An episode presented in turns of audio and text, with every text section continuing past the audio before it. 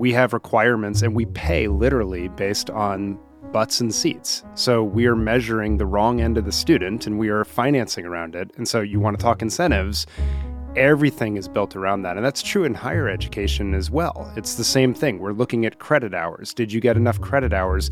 Not did you get learning or did you get a job? Every decision we make is guided by incentives group incentives, individual incentives. How we are rewarded shapes how we behave and the choices we make. From financial incentives to social and political incentives, our lives are shaped by the external forces pushing us in certain directions. Have you ever thought about why you do what you do or why decisions get made a certain way? We were curious about this and decided to do a deep dive on the topic of incentives in this special three part podcast series called What Drives Us. I'm Jill Shaw, and you're listening to Catalyst for Change, brought to you by the Shaw Family Foundation. Over the next few weeks, we'll be speaking with academics and industry leaders to understand how incentives work and the barriers they often pose to reform and innovation. In our last episode, we spoke with author and researcher Uri Gneezy about what incentives are and how they work. Today, in the second episode of the series, I'm excited to welcome back to the podcast Michael Horn and Jeff Selingo education advocates and hosts of the Future U podcast, to talk about how incentives are structured in education and how we can change those incentives to better prepare students for the workforce. I want to start by talking about why school is the way it is. So, if as I understand it, public school has a minimum requirement of 900 hours a year and 185 days. So, it's interesting. None of those are really tied to outcomes of kids. But that is kind of the skeleton of the education system as we know it. Why, why is it that way? I mean, 100%. But this goes back to Carnegie Foundation in 1906 or whatever the year was when they were actually trying to figure out how to pay pensions, as I understand it, right, for higher education and figure out what's a college. And then they had to backtrack and figure out what's a high school and how do we actually accredit the number of hours or what they thought was learning uh, mm. to figure out is this a high school that can send kids into colleges and so never intended to be a system around learning or anchoring but literally we've built entire systems now yeah. around this and so the 185 days or 900 hours it depends on the state yep. right where, where you are are all relics built around this because if you actually went back to 1850 or something like that yeah. the average detroit student would go to 265 days of school or something like that. Hmm. So these all became uniform measures just to try to create a seamless transfer between these two systems that you know you didn't know what was a high school or what was a college back then right in the same way in higher ed right around the bachelor's degree being 120 credits uh, you know harvard tried way back when to do a three-year degree and it didn't quite work, right? And so they decided to do a four year degree, so everyone else did one. But now we have 120 credits. And even though under the federal financial aid guidelines, you actually could qualify for federal financial aid with 12 credits a semester, right? Not 15 credits a semester, but they all, you know, equal 120 credits. Hmm. And even though an engineering major might actually have most of those credits within their major, where a history major might only be 50 credits, right? So it's it's just we kind of come up with these constructs and we now think, oh, it has to be a four year degree, it has to be 120 credits, and nobody could tell you why. It's it's interesting because it seems like you now we have the structure and the structure is historic and then there are the days and the hours that we have to fill. Yep. And so and then the question is okay, well what do we fill them with? And we have required testing if you're a public school and you're receiving public funding. So we fill them with reading and math and science and history that's aligned to the test, which is maybe a good idea. Still doesn't feel like it's outcomes based in terms of how we think about kids and their development and yeah i mean this is the biggest thing i always tell people is that you wonder why we have schools the way they are compliance based and focused on inputs yeah exquisitely down to the minute, an yeah. hour. Yeah. We have requirements and we pay literally based on butts and seats. So we are measuring the wrong end of the student and we are financing around it. And so you want to talk incentives, everything is built around that. And that's true in higher education as well. It's the same thing. We're looking at credit hours. Did you get enough credit hours? Not did you get learning or did you get a job or anything like that. We're not paying for any mm. of those things. Mm. We're literally financing just the fulfillment of time. And then to your point, we backward map all these things and we try to fill it and we try to figure out what to put in the puzzle, if you will. But those are still fundamentally secondary considerations almost because we start with this assumed structure of, of time as opposed to learning. Right. Right. And that outcome in higher ed is we just have to get them to graduation. Yeah. Doesn't matter whether they learned anything, but we have to get them to graduation. I think about this often because there was just this report out a couple weeks ago. There are now 40 million American adults who have some college credit but no degree. So we consider them failures, right? We consider them, well, they don't have the degree because they didn't finish, but they have all these credits. So they clearly learned something. Right. They might actually know enough to get some sort of job with those credits, but because they're not neatly packaged in this time that we have of four years or two years or whatever, they're considered failures. Right. It's interesting. So, what do you think moves the needle on how we think about these things because it, it, parents are a piece of this story as well. They've, we've all bought into this structure. We've bought into K through 12 and then matriculation into higher ed. And in certain situations, parents are completely taken by surprise in 12th grade when they find out that their kid is nowhere near ready for higher ed. is there is there a way to rethink this, or are we stuck because reengineering the whole thing would be too difficult? Well, it's a timely question because the very people that put this in place, the Carnegie Foundation, yeah. are thinking of how do we rip this time based element out and put assessments in instead huh. to measure progress. Right. And so they've teamed up with ETS, the Educational Testing Service, uh-huh. to try and create assessments that they would say are embedded in learning, are often simulations or seamless, like you wouldn't know you're doing an assessment or a test, and that they're going to measure everything, presumably from knowledge to skills to, they say, like character dispositions and things of that nature. Hmm.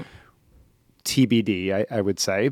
But they're basically trying to say, like, how do we start tying dollars even to learning or progress maybe to learning that we can measure through assessments as as you grow and make progress as opposed to time and they feel i think responsible in some ways right as the foundation that oh, put this architecture on it. So they feel like they're uniquely positioned somehow to maybe pull this out and redo it. A remains to be seen and b we do have some experiments in the k-12 system like new hampshire. They have the virtual learning academy charter school where you learn online and instead of getting paid based on the number of minutes that you have learned they get 10% of the funding for a given course as you show mastery over 10% of the material. Then you master the next 10% of the material and they get the funding for the next 10%. Meaning the school gets the funding. Exactly. Based on based on the learning progress. The child's mastery of or the student's mastery of a particular Yeah, exactly. Subject. And so then their incentive is to support the learner in actually learning the material that they've deemed important, which is right. a whole nother conversation. Right.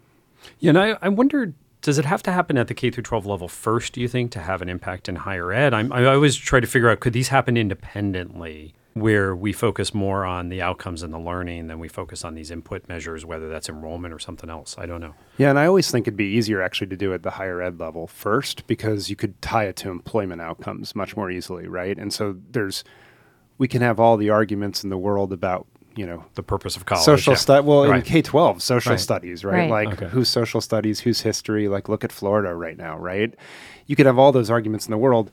It feels more tangible to me at higher ed to say we're preparing you for a job in software engineering or, or data analytics or whatever and so we pull the competencies and skills directly from those things and we teach those. Well, we're starting to see this, I think, now. So, where is this going to lead in, in higher ed? I think the employers are going to push it on one end.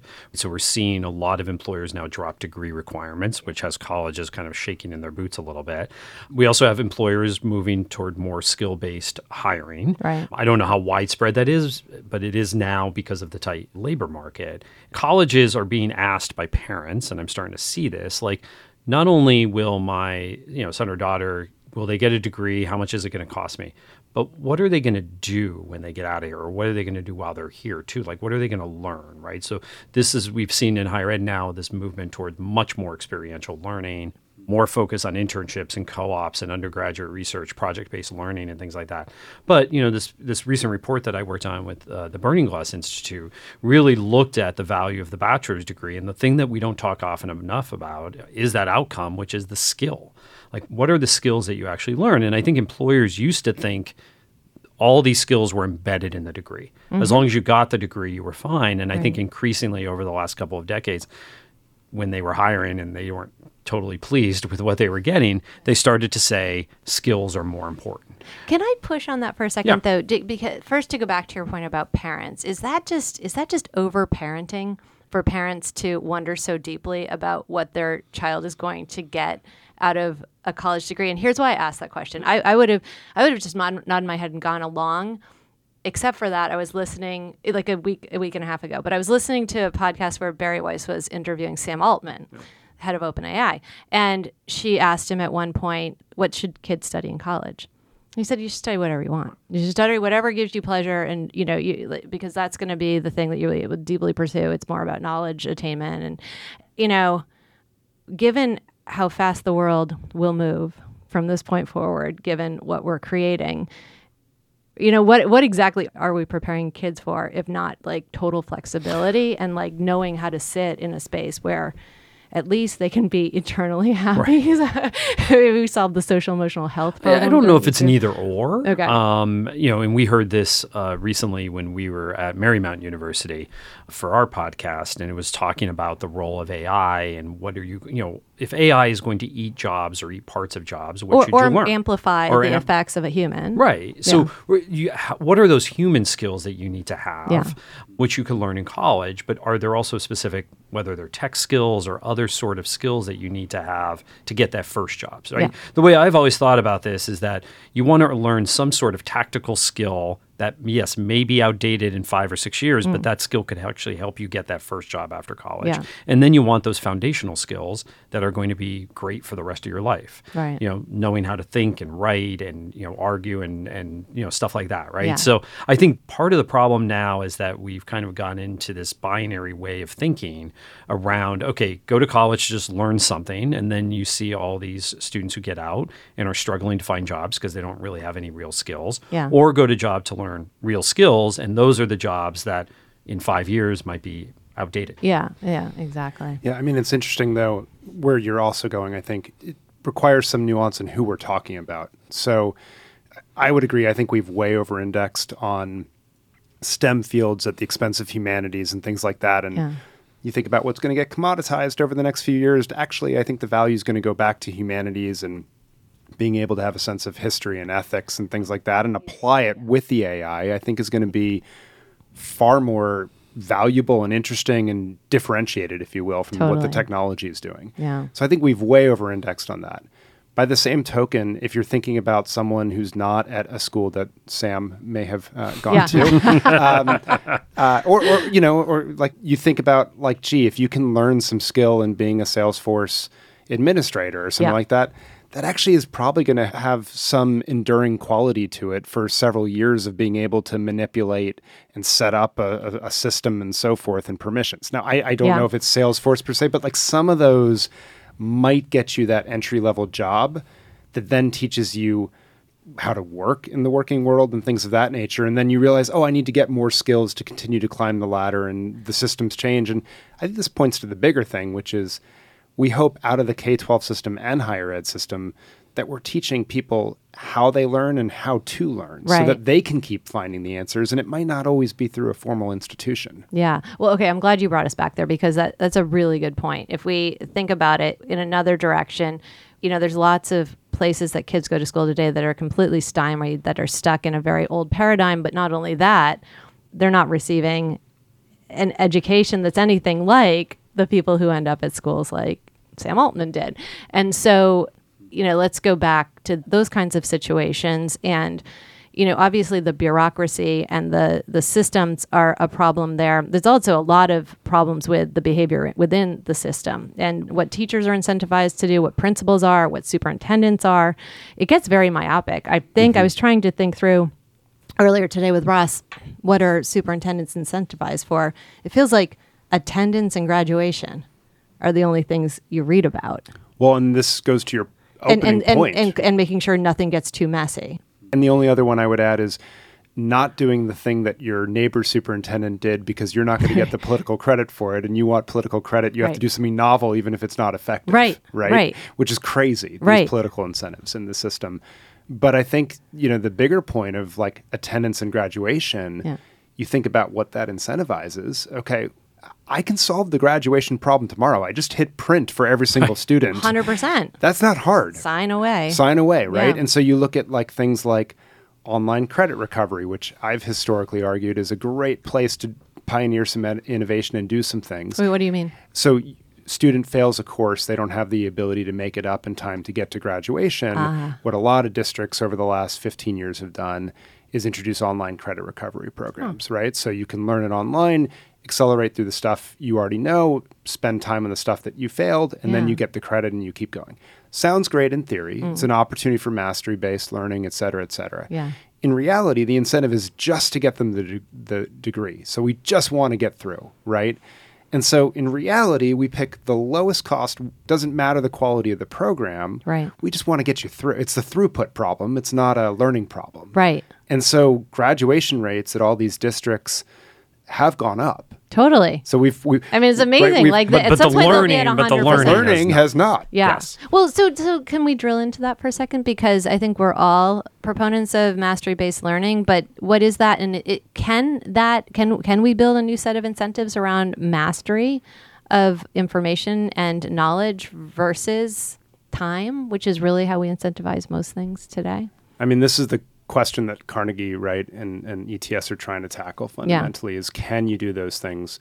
And I mean, I think New Hampshire is a very interesting example with Mm-hmm. their virtual learning academy charter school. Can you scale it? I don't know. Well, Sal Khan, that's all of his That's work, all right? his stuff too, Yeah. right? I mean, you and, and so here here's an interesting example. Y- You look back at the full time virtual schools when they got their start around 2000, 2001 in K 12 systems. And virtual schools, I'm full time online, like the antithesis of sitting in a seat and minutes Yeah. and hours and days and so forth, right? Clearly, the unit of measure should be progress through the learning. Yeah. And yet, because of the way states are set up, they made all these virtual school companies create intricate IT systems to try to count hours to backward map onto the Carnegie units. Isn't that amazing? And in effect, you got virtual schools that are extremely similar to the existing system that we get, and maybe worse for s- students that don't have you know families around them to support them, Right. right, as they're learning by themselves. Can you imagine if a state from scratch starts with a full time virtual school and said, okay, we're just focused on the mastery of learning. Like, we want Right. to see growth right. toward proficiency or mastery of a certain baseline set of things and then go explore like have Yeah. fun after you've done that what would that look like Well, and, how would you also, I mean, up? I think it also goes to like what is the role of education because there there's a piece of I mean, our expectation when kids are in school is that we have a strong expectation that at least from the outside looking in, we're taking care of their bodies as well as their minds, their social em- emotional health. That you know, for some parents would talk about how there's an element of babysitting services. Well, I mean, like I it's think a place that's a big for- part of it for some right? parents. But anyway, But, but, no. right, if you go to mastery based learning, Yeah. though, like some of these kids could be out like a lot sooner. And ma- do parents necessarily want that? want that Right. i think that's a big question and so how do you start to braid Right. funding You really right, have to think that? about truly what is education. I think that's mean totally right. today. And, yeah. and frankly, like, what would it look like to have schools open from 7 a.m. to 7 p.m. Right. and Yeah. year round? I Right. mean, Yeah. like, some of the most interesting micro schools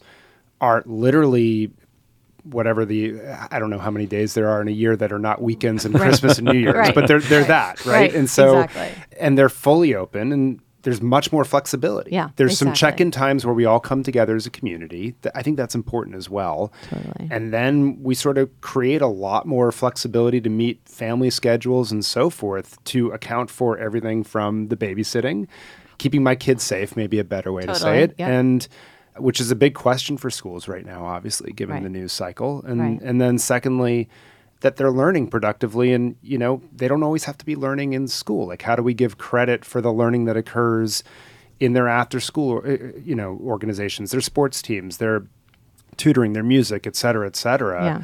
or frankly you know I, telling someone this this morning like one of my kids was sick the other day Yeah. from school she couldn't go we got to listen to Sal Khan's TED talk about Khanmigo. Finally, I knew I was supposed to listen Oh, to need it, to and I hadn't. to it too. I hadn't listened to it because I don't love watching video, and Yeah, I, yeah. I love it in a podcast, but Yeah. I don't love the video. Yeah. But with her there, you know, we sat there and watched it, and then uh, I was telling Jeff this, and then I set her up on Khanmigo because Sal had given me an account. Mm-hmm. Yeah. and she was coding by the end of the day. She's in second grade. It was so crazy. It's cool. amazing. It was awesome. We all need a Khanmigo. Yeah, we all need a friend like that. yeah, we do. It's incredible. Well, and I think the incentives, though, going back to the incentives Yeah. on this, at least on higher ed, Michael and I were talking before we got on the air today about the idea of a three year degree.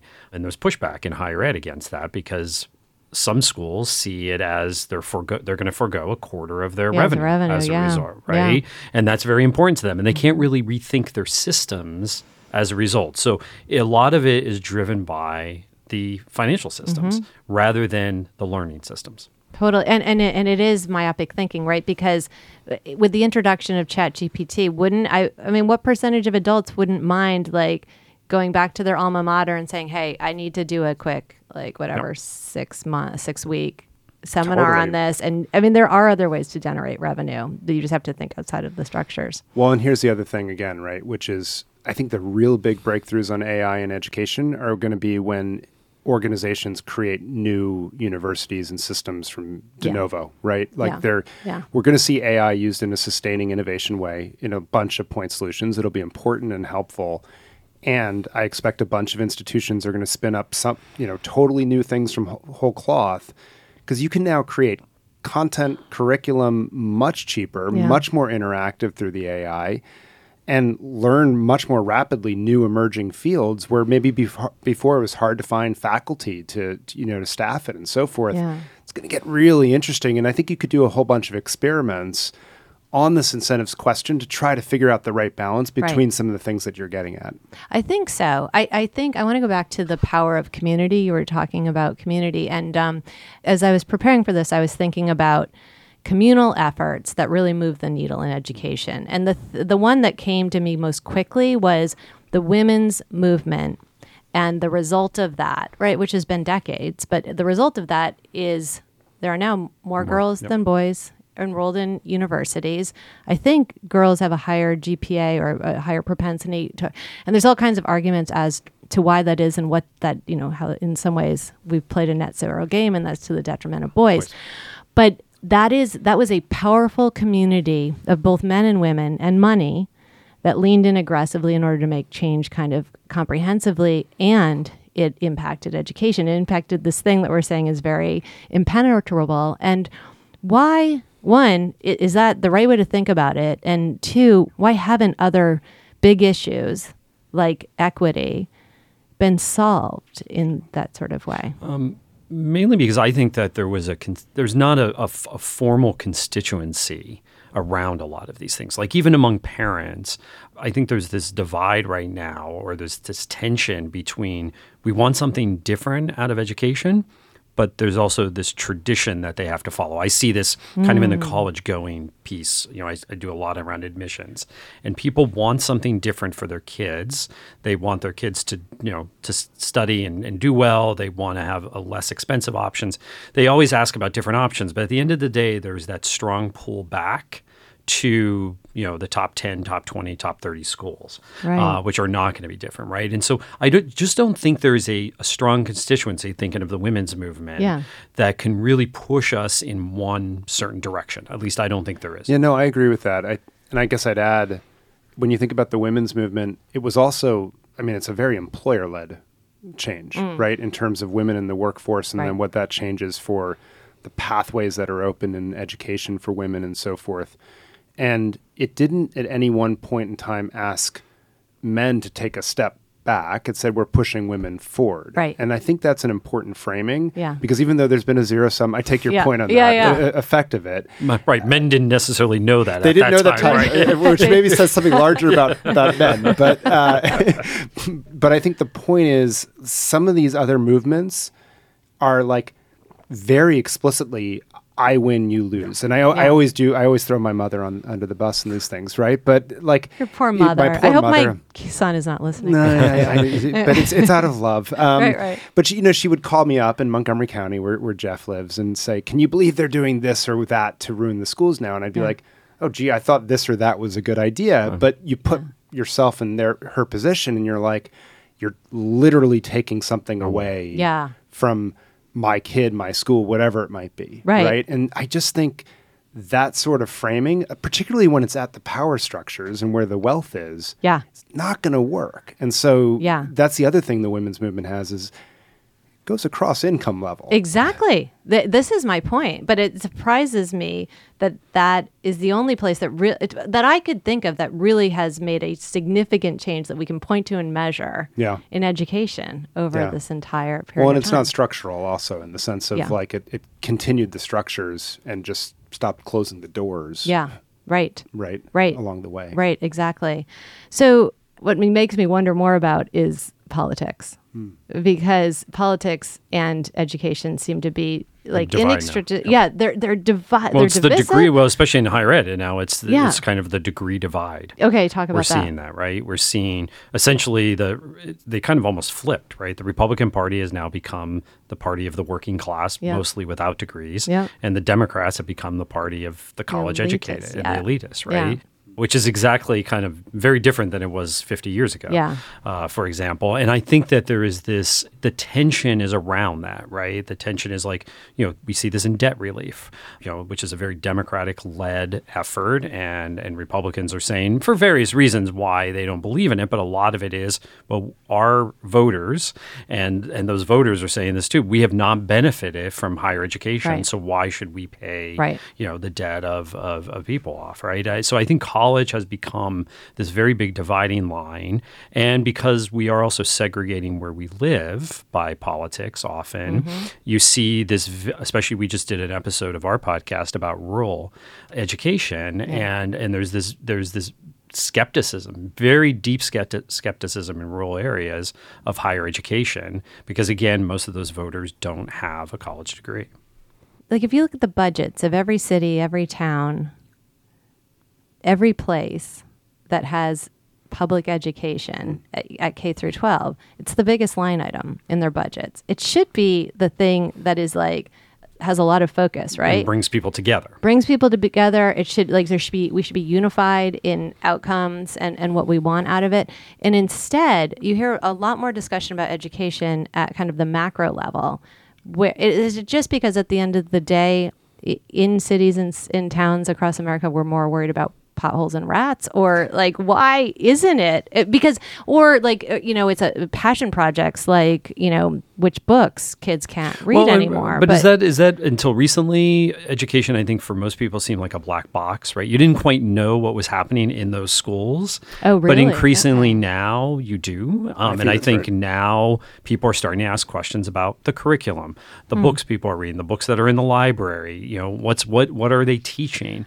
And I think a lot of that is because of the pandemic, right? Students were at home, parents were seeing what they were being taught, and now suddenly that black box was open to you. And people said, "Well, wait a second, I don't want my kid to learn that or that." But meanwhile, none of us are experts in any of this stuff, but yet we are, you know, going Right. to school board meetings now suddenly as experts, Yeah. or school boards are now suddenly experts.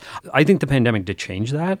Uh, I'm not as much of an expert on, on K through 12 as Michael is, but it seems to me, and just reading the tea leaves, that's kind of what happened. And so for a while it was this black box and now we see inside of it and now we want to start you know pulling these different levers to do, th- do things differently But doesn't it trickle up to higher ed because kids who were in those systems then matriculate into higher education and they bring those same kind of Can you share? passions with Can them. you share the an, an anonymized story Yeah. about the? Uh, fascinating about learning loss. So Yeah, yeah. I was speaking to the head of a math department at a very, very well regarded STEM school who was telling me that basically before COVID, they had like 23 kids in pre calculus. They now have a couple hundred kids in pre calculus just over the last couple of years. So hmm. the enrollment has shot up in terms of pre calc because these students have lost a lot in terms of math education during the COVID. But not only that, the average grade in pre calculus in the first test was 93. It's now something like 73 in that pre calculus class. And as this math professor told me, at this place, you know, 85, 90% of the majors require advanced math.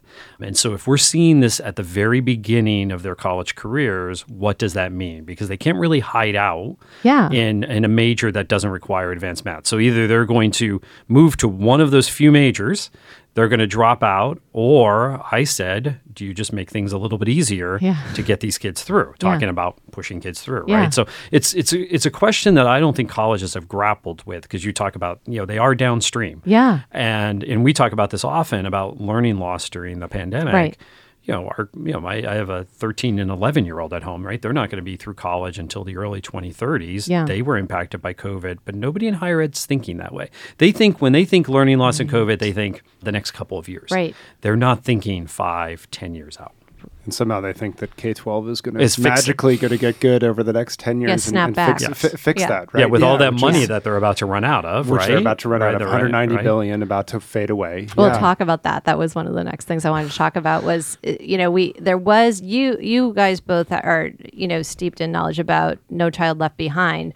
And I, in this office, I heard some people grumbling about haven't we learned any lessons from the last time we gave out billions of dollars to the public education system?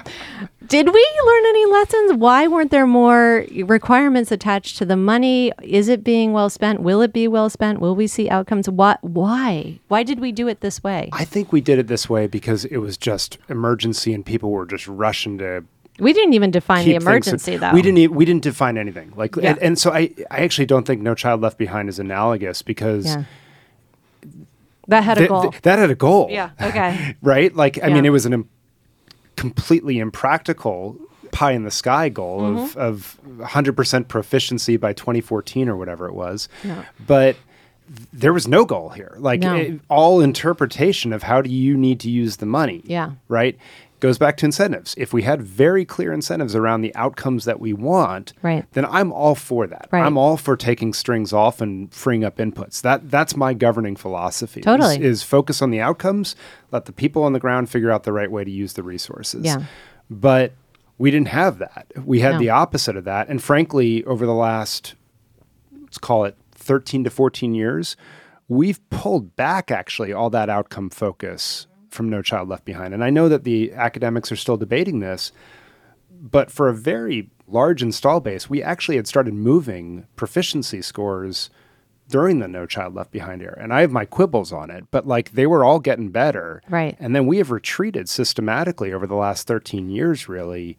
Well, in, in terms of equity too, we were closing gaps. we were closing gaps. Yeah. So we actually it was having. Some it was having it was having an effect. We can quibble like I would love to have a 2.0 system that's looking at growth of each student and and yada yada, Right. but like at a baseline, I think it moved the needle actually on Yeah. a very hard system to to move. Just to go back to the other piece about what are parents demanding against this, I do think that there's some positives against this though. Science of reading, right, becoming a major deal, Mm-hmm. like that that is completely a parent driven and Emily Hanford movement, Yeah, right? okay, right. And so I think there's some real positives that come out of this. And then I guess the second one I would say is the Education Savings Account, ESA, right? Movement now in 12 states, Yeah. uh, which is wild when you think about where school choice was even five years ago. Right. With all the charters on, I mean, Massachusetts being the poster child for Yeah. sort of putting charters on the back foot Right. uh, all of a sudden it's a very different landscape. And so now there's a different kind of accountability on some of these things where parents can just opt out. And, and the day we're recording this, 74 just came out with this huge spread about that the uh, enrollment declines in big cities have continued. Mm-hmm. Yeah. And it's just, I mean, they're Where's down everyone going? one we don't fully Don't know. know. Yeah. which is Two, scary. yeah, which is crazy, Yeah. right? It's uh, and two. I mean, a lot of people say these micro schools and Yeah. pods and so forth, you know, are over two million students now. Yeah. That's I, if you had told someone, f- me included, five years ago that we would have had those numbers, I would have laughed. Yeah. This is something that we need to be thinking about and, and, and working with. How do you do it though so it's disruptive as opposed to it gets overturned bec- and and you know we we try to brush them back into the Back into the system. Go Yeah, back into your exactly. box. Yeah, exactly. I, it's a great question. I, I think what's fundamentally different about the education savings account piece is that it's empowering not just families that don't historically vote, but also a lot of families that do. Yeah. And so I think it's going to bring more of them to the table. Yeah. Secondly, I actually think it's important that it's not a voucher, that it can only be spent on a school. Yeah. And that it can be spent on a wide range of educational options to, mm-hmm. to help your child. So you can still go to the public school, but you're going to get tutoring on top or things of that nature. I think that unbundled nature of it is actually an important feature of it. But we'll see. There's That's- going to be some pushback though, because people are going to spend it on trampoline parks and things like that. So we'll see. have. Which they have. Yeah. And so we're going to we're going to read headlines on that. Absolutely. But Jeff, do you think that in any way has ESSER funding impacted higher ed? I, I definitely think that they it papered over a lot of problems Okay. that were facing higher education, you know, pre before the pandemic. So, for example, Um, so I think that many institutions were running uh, deficits Mm-hmm. um, uh, before the pandemic because we've been losing students in higher ed. I mean, one of the undertold stories is that higher ed enrollment in the U.S. peaked in 2011, 2012. Yeah. And it's been dropping ever since. and this isn't because there are less. No, it's not because there are fewer students Yeah. in uh, you know in the pipeline Yeah. to higher education. In fact, we've been essentially stuck and dropping a little bit in our college going rate. So college going rate three months after high school is you know was at some point like sixty seven percent might have been high highest mark. Then we went down to sixty five. We're now at like sixty one percent or something like that. Right. So you know, and that each percentage point represents a lot of Yeah. students, obviously.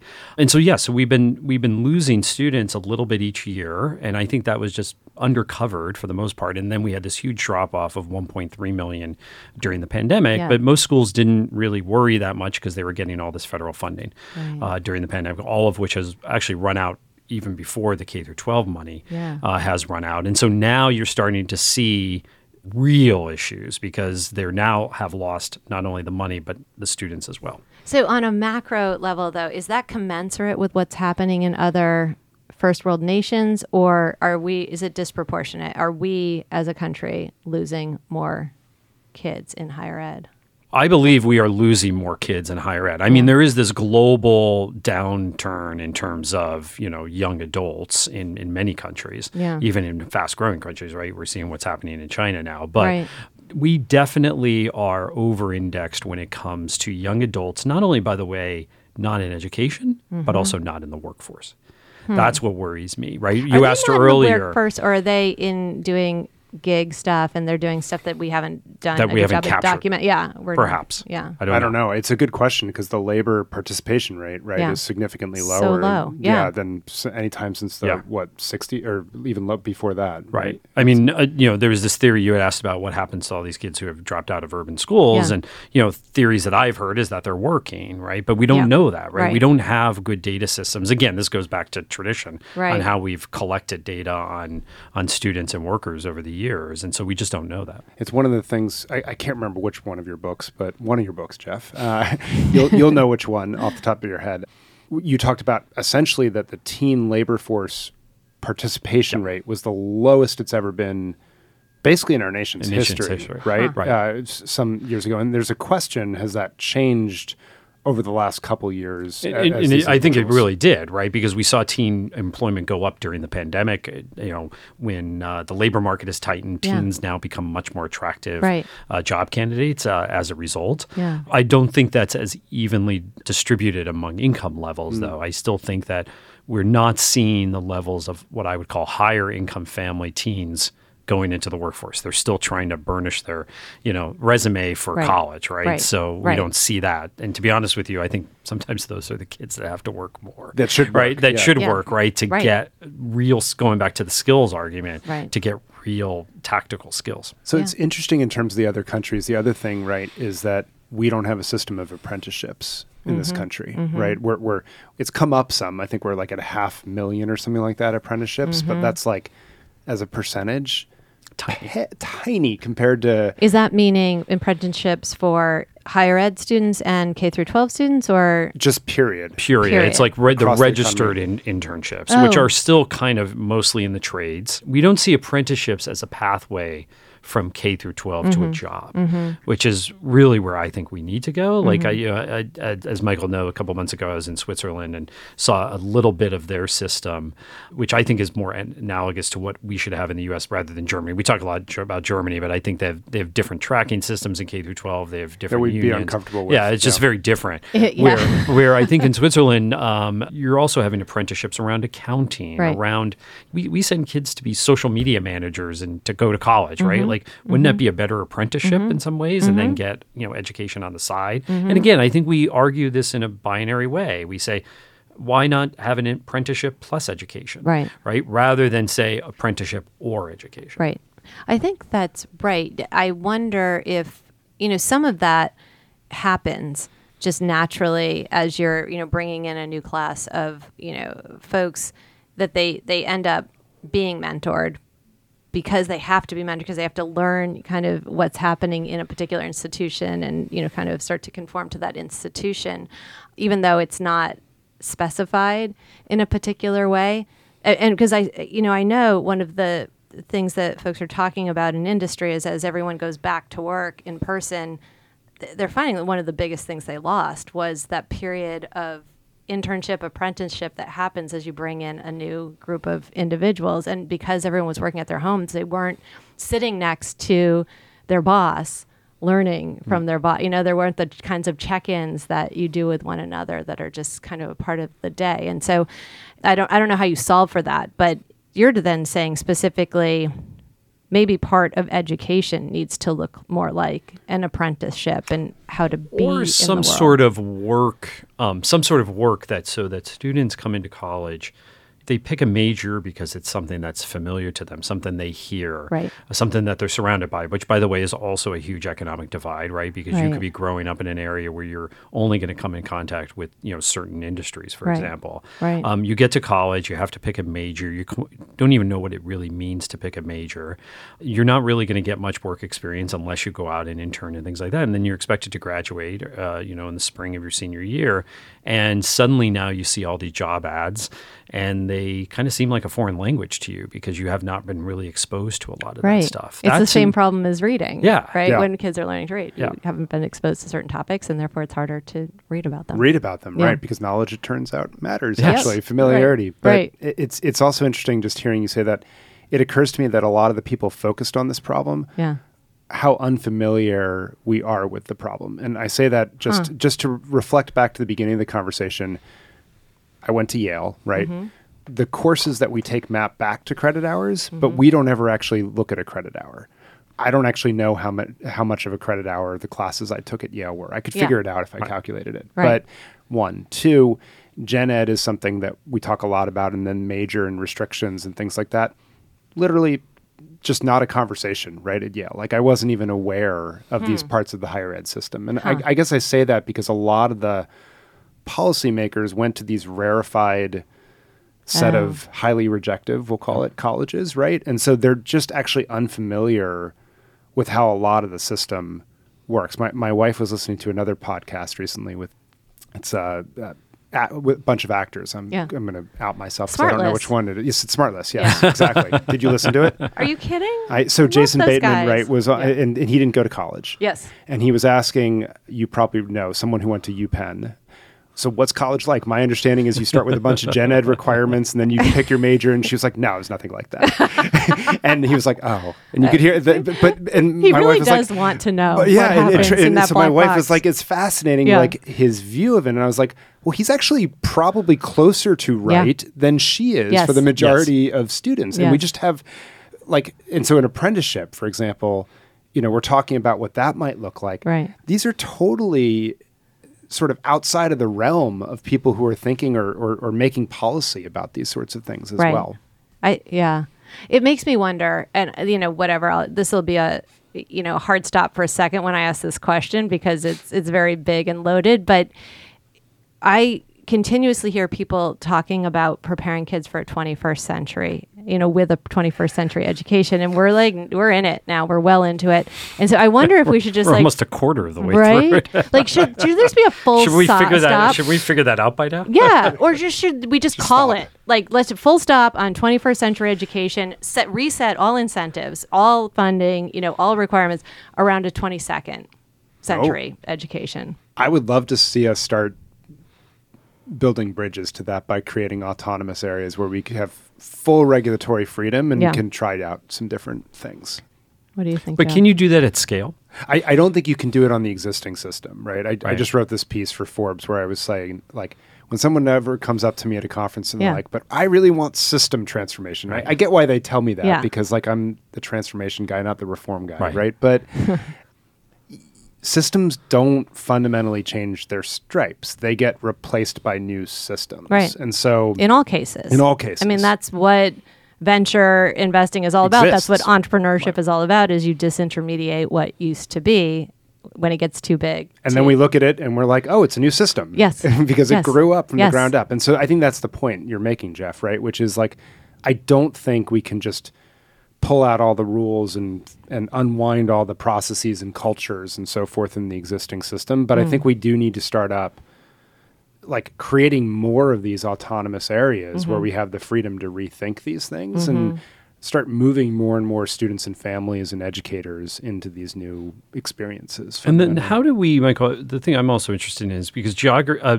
education and geography are closely aligned. You know, even in higher ed, uh, most people are surprised when I tell them that most students go to college within 50 miles of their home, right? So there is this geography of education, and that's even very true, of course, in K through 12. And I always think, you know, we talk often about where we grew up, and I, you know, Michael grew up where I now live, and but I, you know, I grew up in northeastern Pennsylvania where there were not a lot of education choices Right. right? So I'm thinking if you don't have system change, if you don't have it at scale, if you don't have it at a statewide level, do you risk, you know, what happens to people where I grew up? Like I wouldn't have those choices. I'm I'm always amazed at the choices my kids had compared to what I had as a kid. Mm. Because those kids, by the way, still have those choices that I had, you know, a long time ago. I think it goes to the other thing we need to be doing in parallel, which is continuing to push on the existing system. It's not mm-hmm. that you give up on it, but one of the biggest things that American Student Assistance does a lot of work in this in this space, ASA,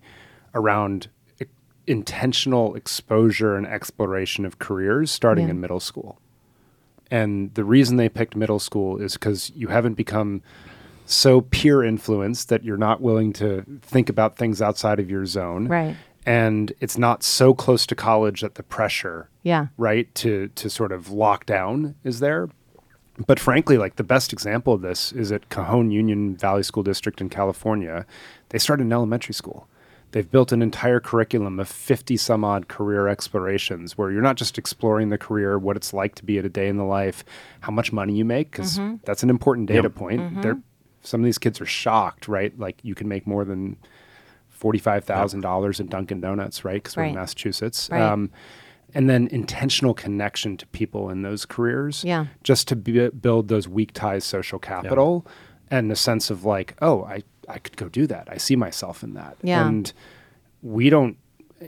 Places are starting to move in that direction, but Mm-hmm. to me, much more intentional exploration uh, and and there's stats about this too like people who've seriously looked at three or more career choices or something like that before they're th- through the first two years or something like Yeah. that of college like are way more successful in graduating and placement into into careers that they actually make upward mobility in Interesting. And, and I like this exposure at an early age. You know, I have uh, I have a 13 year old at home, and it's interesting now. Just in the last year, she started to ask a lot more about majors and jobs and how do you get a job Yeah. and what do you what do you decide to do. Right. So it's very interesting at this point. And, and one of my favorite podcasts to listen to them in the car is like how I built this. Yeah. Because the thing I love about those stories around entrepreneurship and the founding of companies and things like that is that you know people don't pursue this straight path. Yeah. You know, there's a lot of detours. There's a lot of failure, right? These the things that majority of those folks about. did not go to college. If you if you like if you sit and like calculate which what, Right. what percentage of the I mean the majority of the folks that he interviews Right. is yeah. Yeah. it's really interesting. I mean those folks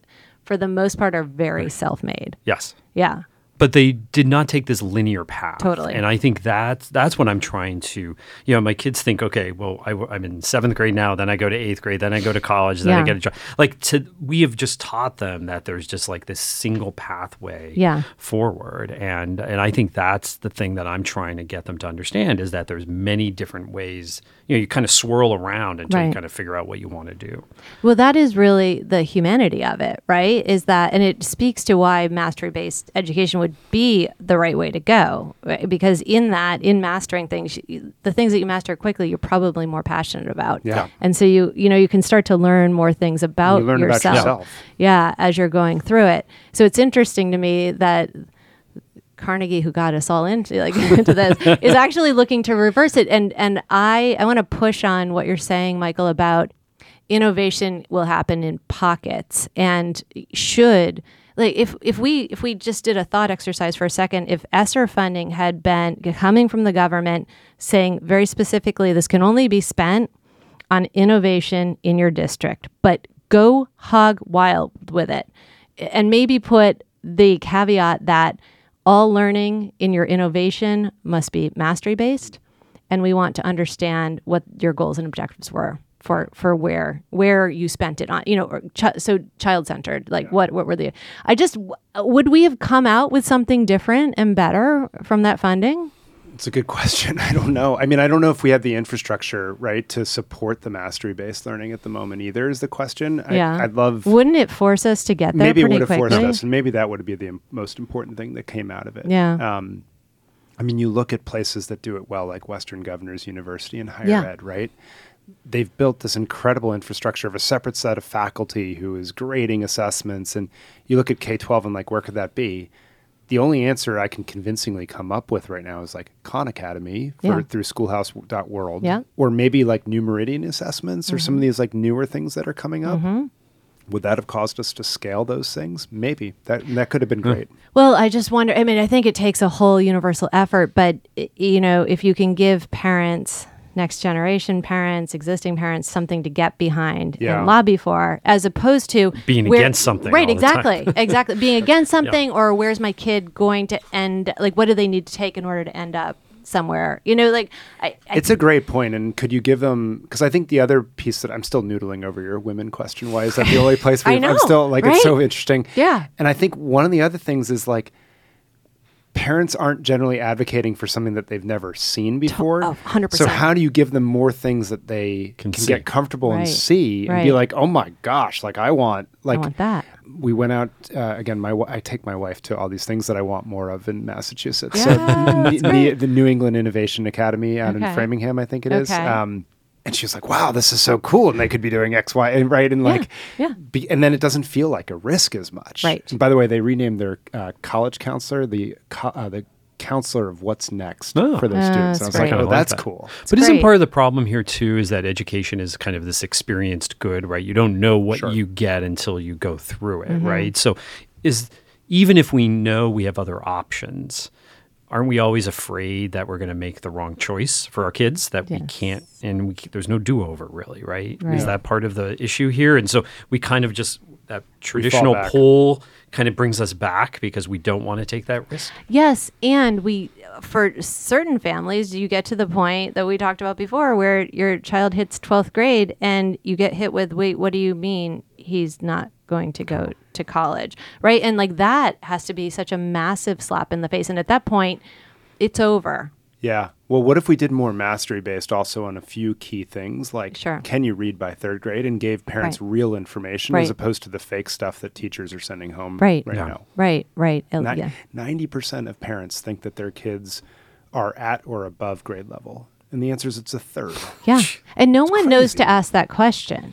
And you really put good point. teachers on their heels when you do ask that question. That's interesting. but no, I think it's a real. I mean, like if parents knew that that was the one thing that they should ask in every parent-teacher conference from kindergarten on, what you know, What where would that change? There's certain stu- state soups, right, in Virginia and Rhode Island and elsewhere that are trying to send home, uh, alongside the report card, Hmm. an objective this is how your kid's doing on reading. Yeah, that's right. good. Like sort of. Is it more of a narrative type of thing? Is that Yeah, well, is? and just to give clear information Okay. to the to the families, And is there a what? Here's what and you then can here's do. what you can Here's do with Yeah, it. Yep, okay. and then that's the other piece, which Yeah. is um, Virginia. I think their ESA bill failed, if I remember, but here's a set of tutoring resource, or like here's a few things that you could do to Yeah. to, to move the needle alongside of it. Here's a question I'm going to leave you both with, and it can be about higher ed or K through 12. But if you know education is a Jenga block, you know it's, it's set up. What's the one thing you think we could pull out and replace with something else, and not break everything, but make real change happen? That's a Literally, just came up with this right now too. So I don't. That's a great question. So, I mean, we've kind of addressed this in bits and pieces throughout the, the podcast, but I think this idea of a kind of we have two year degrees and we have four year degrees. I think that this idea that it cannot be a more flexible system where we enter students into higher education. Some are on the two year path, some are on the four year path. Obviously, we bring competency based, mastery based uh, learning into it, but we also have a lot more exit points along the way so that we, again, going back to that figure I gave earlier of 40 million American adults who have some college credit and no degree, so that they have something. So I think that moving this time based piece of higher education, I think we can pull it out. Uh, again, the CFOs might disagree with me, but I think we can pull it out. And thus, we could say we have actually more successful people out there Yeah. because they're leaving after a year and a half, two years, three years. And we give them something that shows that they have completed X amount of learning that they can actually use some sort of physical asset that they can use in the workforce that people would appreciate. That to me, where we have this kind of flex system, because we have this flex system now, we just Right. don't call it that. Yeah. Right? This, you know, you come out at three years and you just have some credits. You don't And, have and we any don't degree. actually market it as an asset. Right. No. No, you're a failure. Right, Right. right. By the way, and meanwhile, no one's graduating in four years anyway. It takes them five or six years in many cases. Yeah, right. right. So why don't we have? Okay, you could be there, and by the way, we could build in graduate education to this. So we could say you're going to be there anywhere from two to six years, Mm-hmm. and you're going to come out with an associate's degree. You're going to come out with some other sort of degree, Mm-hmm. other sorts of credentials. Eventually, a graduate degree if you want to stay for five or six years. That to me is instead of just saying there is like you know three choices you have here three types of degrees a lot more flexibility in the system. I don't think that would break it.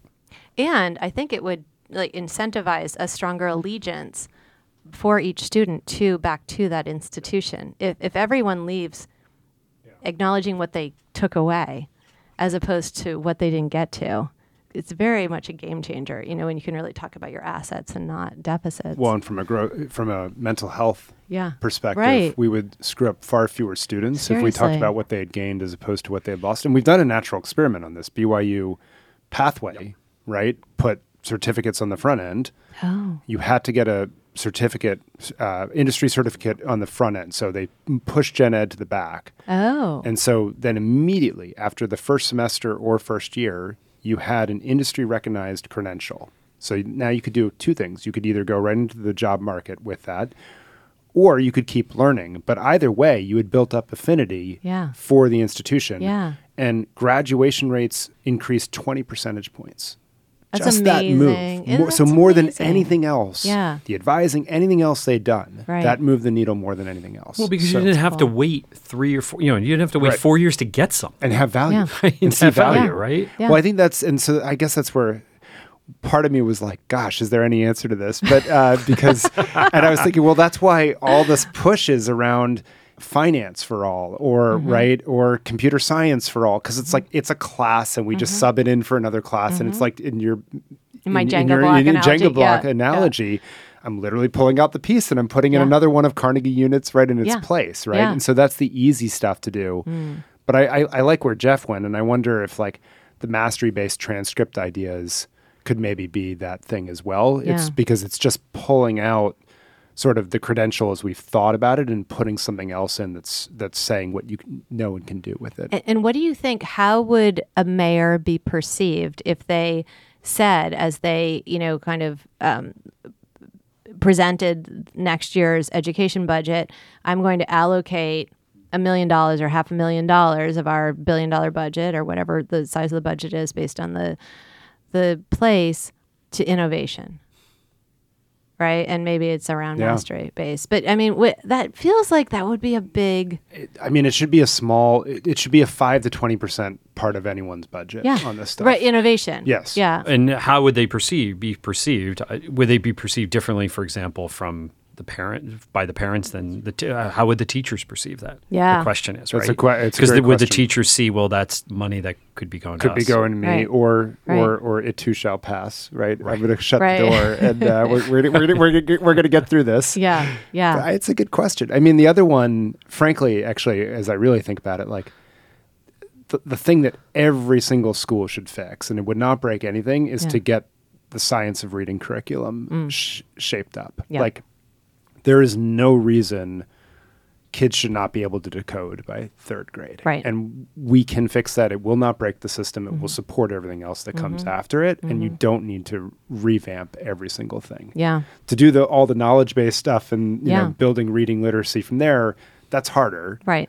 but that fundamental decoding and actually knowing how to mm. read Yeah. that is something we can solve like we know how to do that Do you think that we should sort of Netflix education in that you, as you, like, let's say we move to either mastery based over time or we just stick with the existing infrastructure, but like you, like you just, you are in college at hmm. some point, you know, and this does speak to the early college stuff, but what if everyone was in college by the time they were in 12th grade? And so, you know, you, you're already getting something from that next higher ed brand. george mason Yeah, with George Mason, they have a partnership with Northern Virginia Community College. Okay. And so you enroll in a program at Northern Virginia Community College, and you are also a George Mason student. right. You get an ID, you, You get, get everything. an like email that. address, So and cool. you immediately start thinking of yourself as, oh, I'm a George Mason student. Yeah. student. And so, not surprisingly, the rate of transfer significantly higher, the rate of success significantly higher, et cetera, et cetera, et cetera. Yeah. Right? Because we're social creatures. I mean, like it we shouldn't like to just be to about tribes. the next episode of whatever No. hot television show. No, and, it could and be about speaking our of that analogy, right? Like Yeah. when we were growing up, I always tell my kids uh, like how you had to, it was appointment television, right? You had to Yeah. you had to watch a show on a certain date, and if you missed it, too bad. Aren't they And- and if- horrified they're that? They do not They don't get it understand at all. And then I'm trying to explain the whole VCR thing. Yeah, yeah. you if you could ever figure out how to tape Yeah, the yeah. show, you could get it. But but this idea that you can't just watch it all at the same time, and and then you think about that in education, the same Yeah. thing, right? We have to show up to a class at three o'clock on a Thursday afternoon. Why can't we just put it out there Yeah. and and let the students consume it when they have time and how much they want to consume all at the same time, right? Why can't you binge watch it, especially if you have mastery in some of this stuff? Yeah, totally. Just like you would there. and it does show how people change. Yes. Yes, you can. Yes, yes, we Okay. can. We, We can, can. change. Now, of course, you know Hollywood is really struggling with this too. So I'm not quite sure we always want to use that analogy because Okay, okay. higher ed or uh, you know K yeah, through 12 will this- say, well, but- they haven't figured it out yet either. yeah, but this right? goes to the point, I think, right? Is that new organizations come, like Netflix Yeah. wasn't a, Right. My students at Harvard, right? I, I can't remember if I told you the story. Like, we were talking about disruptive innovation and Yeah. blah blah blah, and all of a sudden we're going down this rabbit hole: Blockbuster versus Netflix. And then I, midway through the conversation, I was like, "So, how many of you actually know what Blockbuster Yeah, is?" no idea. Two Yes. hands go up. Yeah, And they're like, wait a minute. So you had to go to a store to get it blows their mind. No, totally. Yeah. Yeah, Uh, you know, and the I remember saying to my son, yeah, and sometimes like the video, It's like, gone. he didn't get the videotape didn't work. He's like, what? Like, yeah, was Or it like- wasn't there, we you were went there, okay right? With it. I was you like, went- oh, yeah, it was it was an acceptable failure rate, Exactly, and like yeah. they're, th- well, they were like, so what happened if the movie wasn't there? Yeah. How did you get a recommendation for the next movie? Yeah. I was like, oh, you went to the woman at the front of the cashier and you just asked, you know, what else should I and see? you talked to people. And you talked to people. There was conversation. There was back then, conversation, yeah. and you brought the movie home, and maybe your date liked it, and maybe they didn't. But Totally. that was great. Well, thank you guys. I'm excited. I'm already excited to do this again, but thank you so much Thank for you. spending time. It was with me great to be here. Thank you.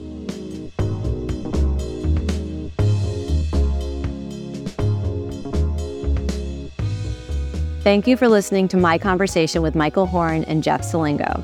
I hope you enjoyed today's episode, and if you did, please rate, review, like, and share it with your friends. And to learn more about incentives and particularly how they guide big decisions around education, check out our other podcast, Last Night at School Committee. We recap every Boston school board meeting and discuss the biggest decisions impacting students. Subscribe to Last Night at School Committee in your podcast app. Have a great day.